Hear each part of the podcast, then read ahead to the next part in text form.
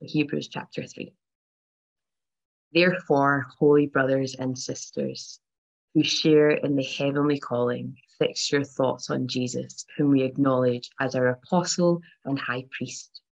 He was faithful to the one who appointed him, just as Moses was faithful in God's house. Jesus has been found worthy of greater honour than Moses, just as the builder of a house has greater honour than the house itself. For every house is built by someone, but God is the builder of everything. Moses was faithful as a servant in all God's house, bearing witness to what would be spoken by God in the future.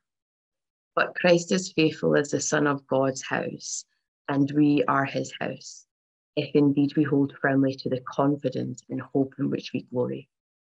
So, as the Holy Spirit says, today, if you hear his voice, do not harden your hearts as you did in the rebellion during the time of testing in the wilderness, where your ancestors tested and tried me, though for 40 years they saw what I did. That is why I was angry with that generation.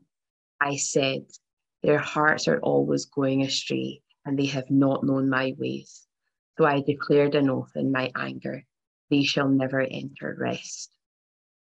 See to it, brothers and sisters, that none of you has a sinful, unbelieving heart that turns away from the living God, but encourage one another daily as long as this is called today, so that none of you may be hardened by sin's deceitfulness.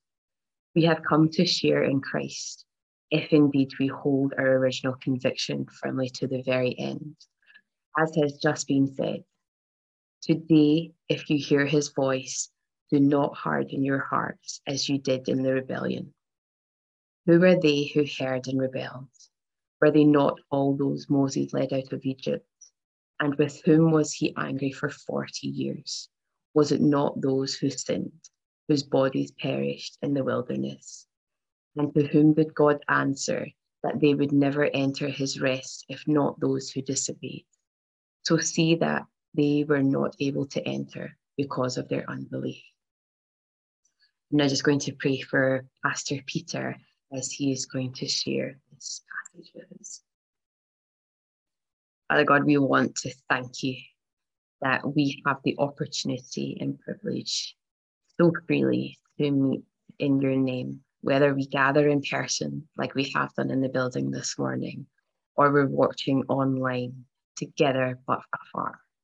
Lord, we want to thank you for your faithfulness to us for your hand of protection on each one of our lives, and for the way in which you work everything for your good, even though we sometimes don't see that bigger picture, understand each of the steps along the way. Lord, we want to pray for Peter this morning. We want to thank you for his preparation, for the time he has spent coming to you to bring us a, a word and a thought from you on Hebrews 3. Lord, we also want to pray for our brothers and sisters in India, especially.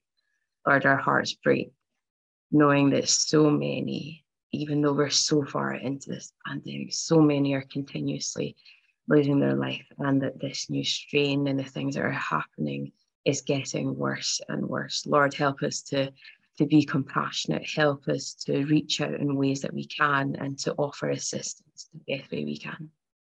Lord, I thank you for each one of us as Finley Church family members, but also as your family members in the wider world.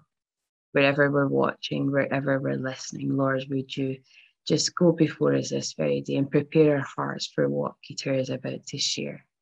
Holy Spirit, be with us this morning and awaken us more to what is being said from the pages of your word.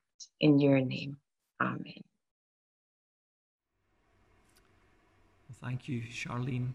Thank you for reading scripture to us. And this morning we're going to come and look at those verses in Hebrews chapter 3.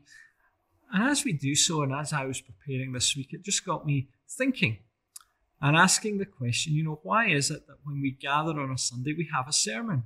Why is it that when we gather together on a Sunday, that we spend a good amount of our time in God's Word? And maybe it's a question that you've asked yourself also. And there's times when we come to God's Word and we look through the Gospels, and you know, we can suddenly and quickly see the relevance of a passage we're looking at. And so maybe we're reading about the way that Jesus in his earthly ministry reaches out and touches someone's life, and that person's life is changed and transformed. And we think about our own lives and we think about how we yearn for Jesus Christ to reach out and touch us. And we think about the ways in which he has done that in the past and how that's changed and transformed our lives. And it's easy to see the relevance of a story like that. Or we think about Jesus calming the storm and bringing peace and how he is Lord over our lives and everything that happens. And we think about the last 12 months. And we can think about the storms that have happened in our lives and our desire for peace. And we can think about how Jesus Christ is Lord over our lives. And it makes sense. And it's easy to understand. Then we come to a book like Hebrews or a study like Isaiah that we did a while ago. And we spend these weeks going through this study. And week by week, we're maybe learning about Judaism, learning about how Judaism relates to Christianity. And we start to ask the question, you know, why is this relevant to my life? Why are we spending time looking at something like this? And as I thought about that question, and it's particularly relevant for our study at the moment, I thought about two elements to what we do on a Sunday. The first is Bible teaching. And we do that for a reason because we want you to be able to see how the whole of Scripture fits together. And if someone was to ask you, you know, what is Hebrews about? You might say, well, you know, not sure what the book's about, but let me tell you about chapter 11, because I know all about chapter 11. It's about this great hall of faith and all these people who did these incredible things for God down through the ages. And how inspiring is this? I might say to you, you know, tell me about Isaiah. What is the book of Isaiah about? You might say, well, I'm not 100% sure. But let me tell you about chapter 53, because I know all about chapter 53, and it's about this prophecy of Jesus Christ as the Messiah who will come, who will be the suffering servant, and you could tell me all about it, because you've heard sermons about it, and it's a familiar passage of scripture within the book. Our desire for your personal study and for times that perhaps you come together as a small group uh, or in other contexts to study God's Word is that if someone was to ask you that question, because of the teaching that you're receiving on a Sunday morning, you'd be able to say in a very simple way, well, this is what Hebrews is about. This is what chapter 1's about. This is what chapter 2's about. This is what chapter 3's about. This is what chapter 4's about. This is how the book holds together. And this is how it relates to the Old Testament. Very simple, very straightforward.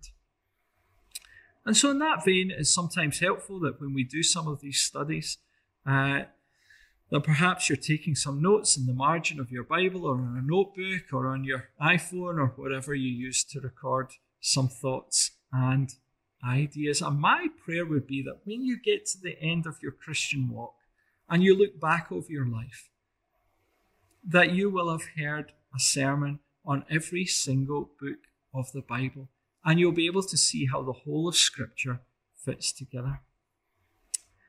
But of course, it's not just an academic exercise. And the second aim we have in opening up God's Word is that we might grow in our relationship with Jesus. And I think about my marriage, and I could know all about my wife, all her likes, all her dislikes, all the things that have happened in her childhood, all the things that have shaped and influenced her life to become the person she is today, all the things that are happening in her life today.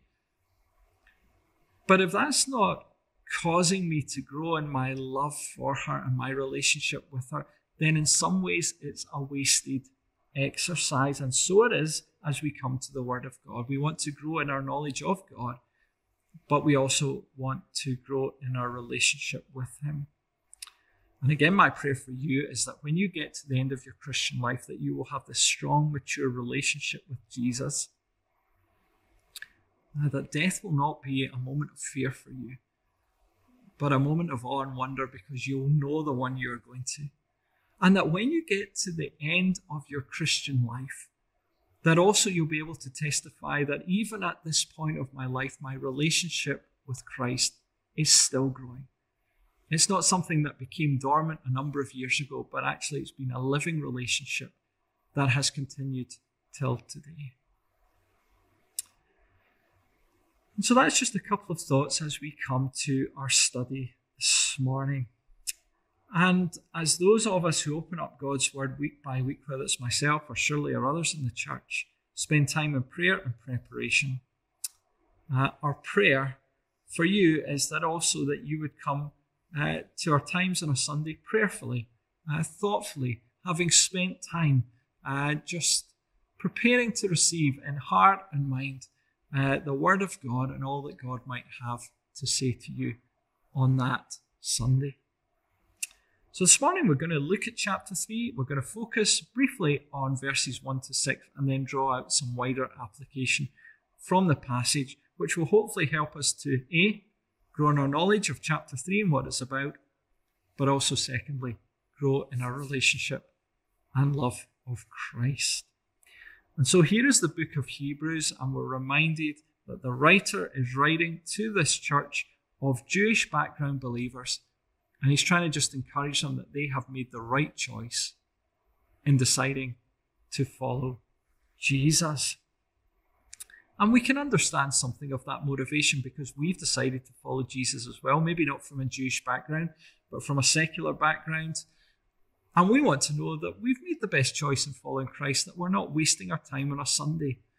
But actually, this is the best thing that we can spend our lives investing in this relationship with Jesus Christ and the Christian faith. And so that is why this writer is writing to these people.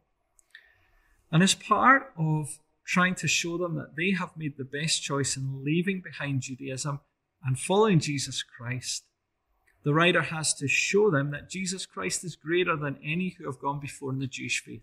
And that includes all the great prophets and all the great leaders, the greatest of whom was undoubtedly Moses, and that is the focus of our passage today to see how Jesus Christ is greater than Moses. We know Moses, don't we?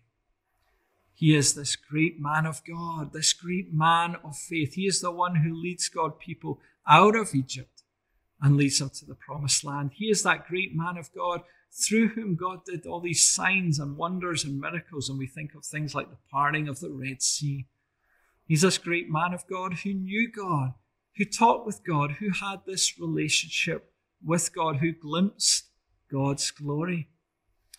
And crucially for the Jews, he was the one to whom the law was given and the commandments and things that became synonymous with Jewish life and faith. And so here is Moses, the one through whom came the law, the Levitical system, the tabernacle, the Ark of the Covenant, all these great things that are associated with Jewish culture and faith and practice and tradition. And the writer to the Hebrews says Moses was a great man. There is much that God did through Moses' life that should be celebrated, that should be honored, that should be given thanks to God for. But the writer also says if you think Moses was great, then wait till you see Jesus. For what Jesus Christ has done is even greater. And so the text begins with these words Therefore, holy brothers and sisters who share in the heavenly calling, Fix your thoughts on Jesus, whom we acknowledge as our apostle and high priest. The first thing I want you to note is this that Moses was sent to lead God's people to the promised land, but Jesus has been sent from heaven to lead us home to heaven. You know, Moses was called to lead God's people to a physical promised land. What an incredible moment in history this was. We understand the context. God's people, an entire nation, are held in captivity and slavery in Egypt, where they are oppressed and abused. They're used as a workforce. Every day they have masters over them, telling them what to do, controlling their lives. They in fear for themselves and for their children. And suddenly God speaks. And he speaks this incredible word of promise that I am going to come, that I am going to deliver you from slavery. And I'm going to lead you out of Egypt. And I'm not just going to lead you into a barren wasteland. And we know the country of Egypt, and we know that it was surrounded by this dry, barren desert. And God says, I'm going to take you out of Egypt, but I'm not just going to leave you in the wilderness, but I'm going to take you through the wilderness. And I'm going to lead you to what is called the promised land. This land that will be lush. This land that will be fertile. This land that will provide for all your needs and the needs of your family. This land where you can put down roots and build homes and provide for yourselves and your families and live in peace and security. And in contrast to what they have come from, what an incredible promise this is. It's like suddenly be given your dream home, mortgage paid off, this whole new lifestyle. We can imagine how these people are just so thankful to God and so thankful to God for the one whom God has sent to help deliver them, to liberate them, and that person, of course, was Moses. And so the writer says, what God did through Moses was incredible. It was this amazing moment in history. But what Jesus Christ has done for you is even more incredible. He is your apostle and high priest. Just as Moses was sent to lead God's people in the Old Testament. So Jesus has been sent. He is the apostle. He is the sent one. And he's been sent from heaven to be our great high priest. This is a title that is used of Christ throughout this book. And we know in the Old Testament that the priest was the person who offered sacrifices to atone for the sins of God's people. Jesus Christ himself becomes our high priest. And the sacrifice that he offers to atone for our sin was himself, his death on the cross. And so here we have Moses, who was great, who led the people to this promised land. And yet, that physical promised land was a place of temporary peace and security. It didn't take long for that paradise, if you like, to be destroyed again by sin and greed and sinful ways. But the promise of heaven is almost like the ultimate fulfillment of all that we see happening in the Old Testament through Moses. As Jesus comes and he comes to set us free, to liberate us from the struggle of this life and this world and all that binds us and keeps us captive, and to lead us to the promised land of heaven. Place of abundant blessing, a place of peace and security. And so Jesus Christ comes and he supersedes all that Moses has done. And we're reminded that what Moses did was just for the Jewish people. But what Jesus Christ has done on the cross is a promise for us all. And so here is this church, this group of believers, and here is you and I this morning. And we're reminded that this world is not our home, but we're just passing through, and something greater lies in store for us because of Jesus Christ.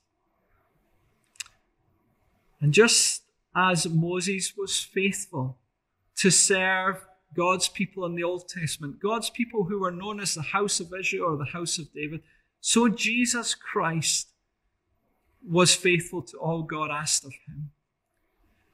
And it picks up in this illustration of this house, and speaking of Jesus says this, he was the he was faithful to the one who appointed him, just as Moses was faithful in all God's house. And Jesus has been found worthy of greater honor than Moses, just as the builder of a house has greater honor than the house itself. For every house is built by someone but God is the builder of everything. What is the writer saying here? These verses tell us that both Moses and Jesus were faithful to all that God called them to do. But Jesus is of greater honour because the builder of a house is greater than the house itself. What does that mean? Well, we know that Jesus is the cornerstone on top of which this great house of faith, the church today, is built. The passage tells us that Moses was just a servant of God, but see what it says about Jesus. It says this Moses was faithful as a servant in all God's house, bearing witness to what would be spoken by God in the future. But Christ is faithful as the Son over God's house. What is all this talk of a house about?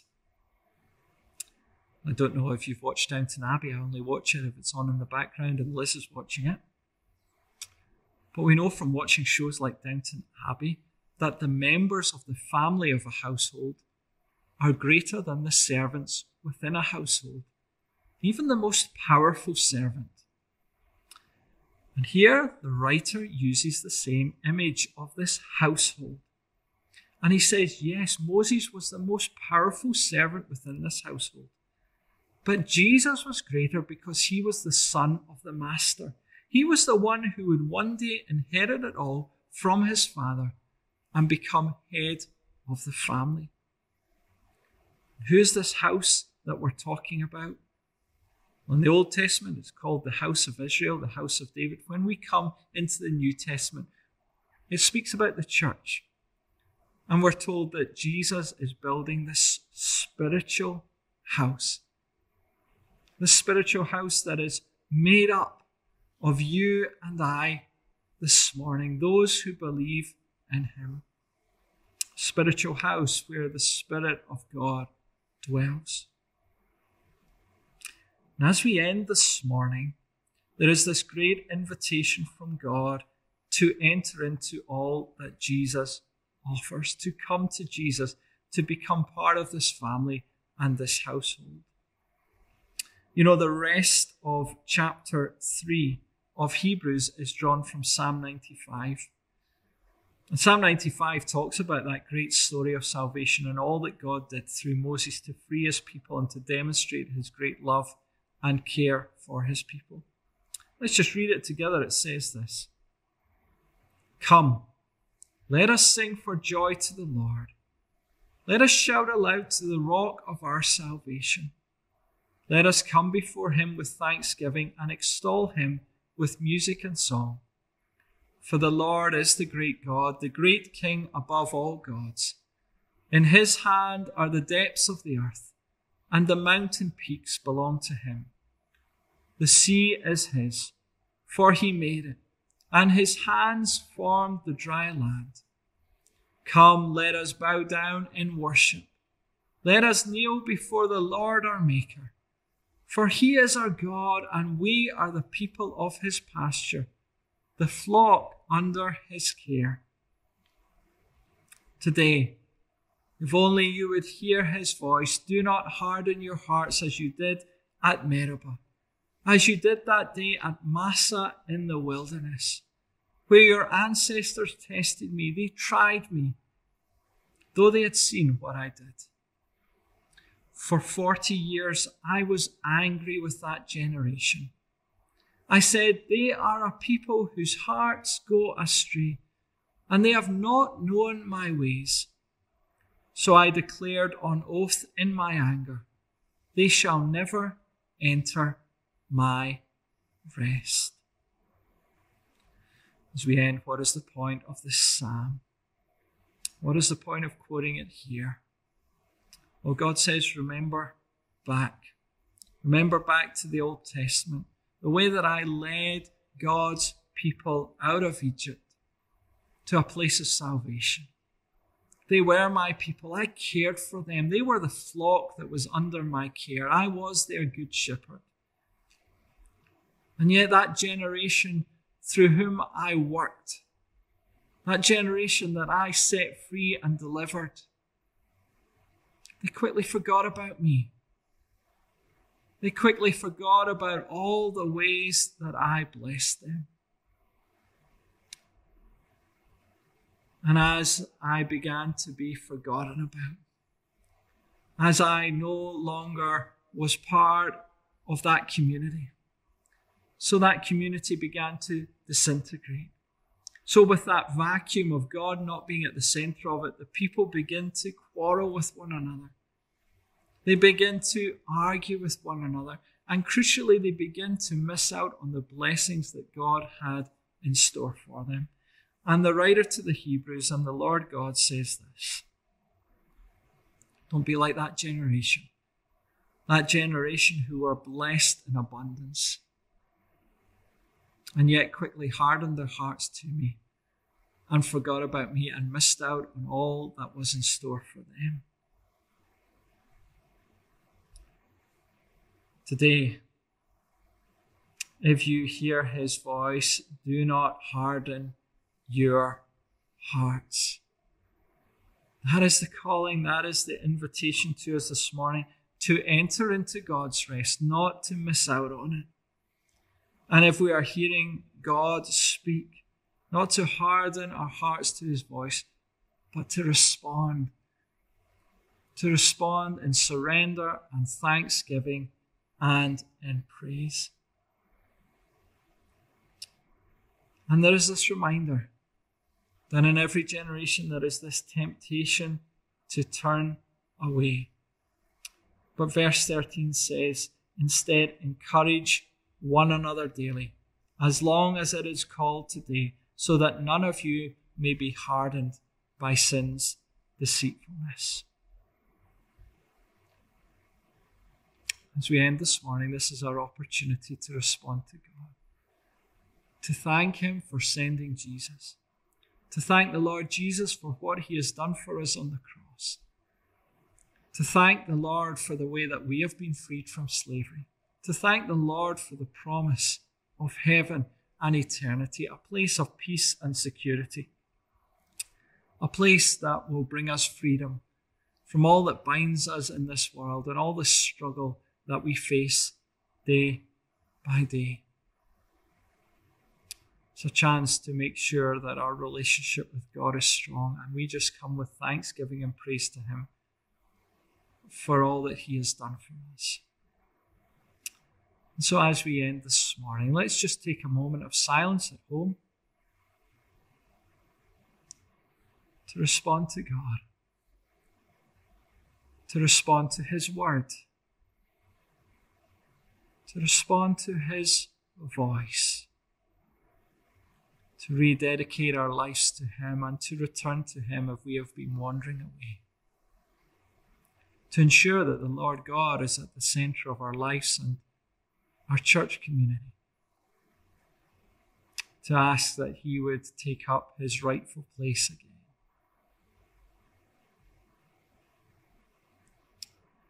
Lord Jesus Christ, we thank you for what you have done for us on the cross. We thank you that you have made a way for us to be with you and to be with your Father in heaven. We thank you, Father God, that you are like the Father in that story of the prodigal Son, the one who opens his arms to us, that no matter who we are or what we have done, that you welcome us into your presence this morning, that you long for us to return to you. We pray this morning that no sin in our lives would keep us from you, but that we would return and that we would receive your forgiveness and that we would receive your freedom. We thank you that you walk with us through this life, just as you walk with God's people through the wilderness as they prepare to enter the promised land, so you walk with us through life.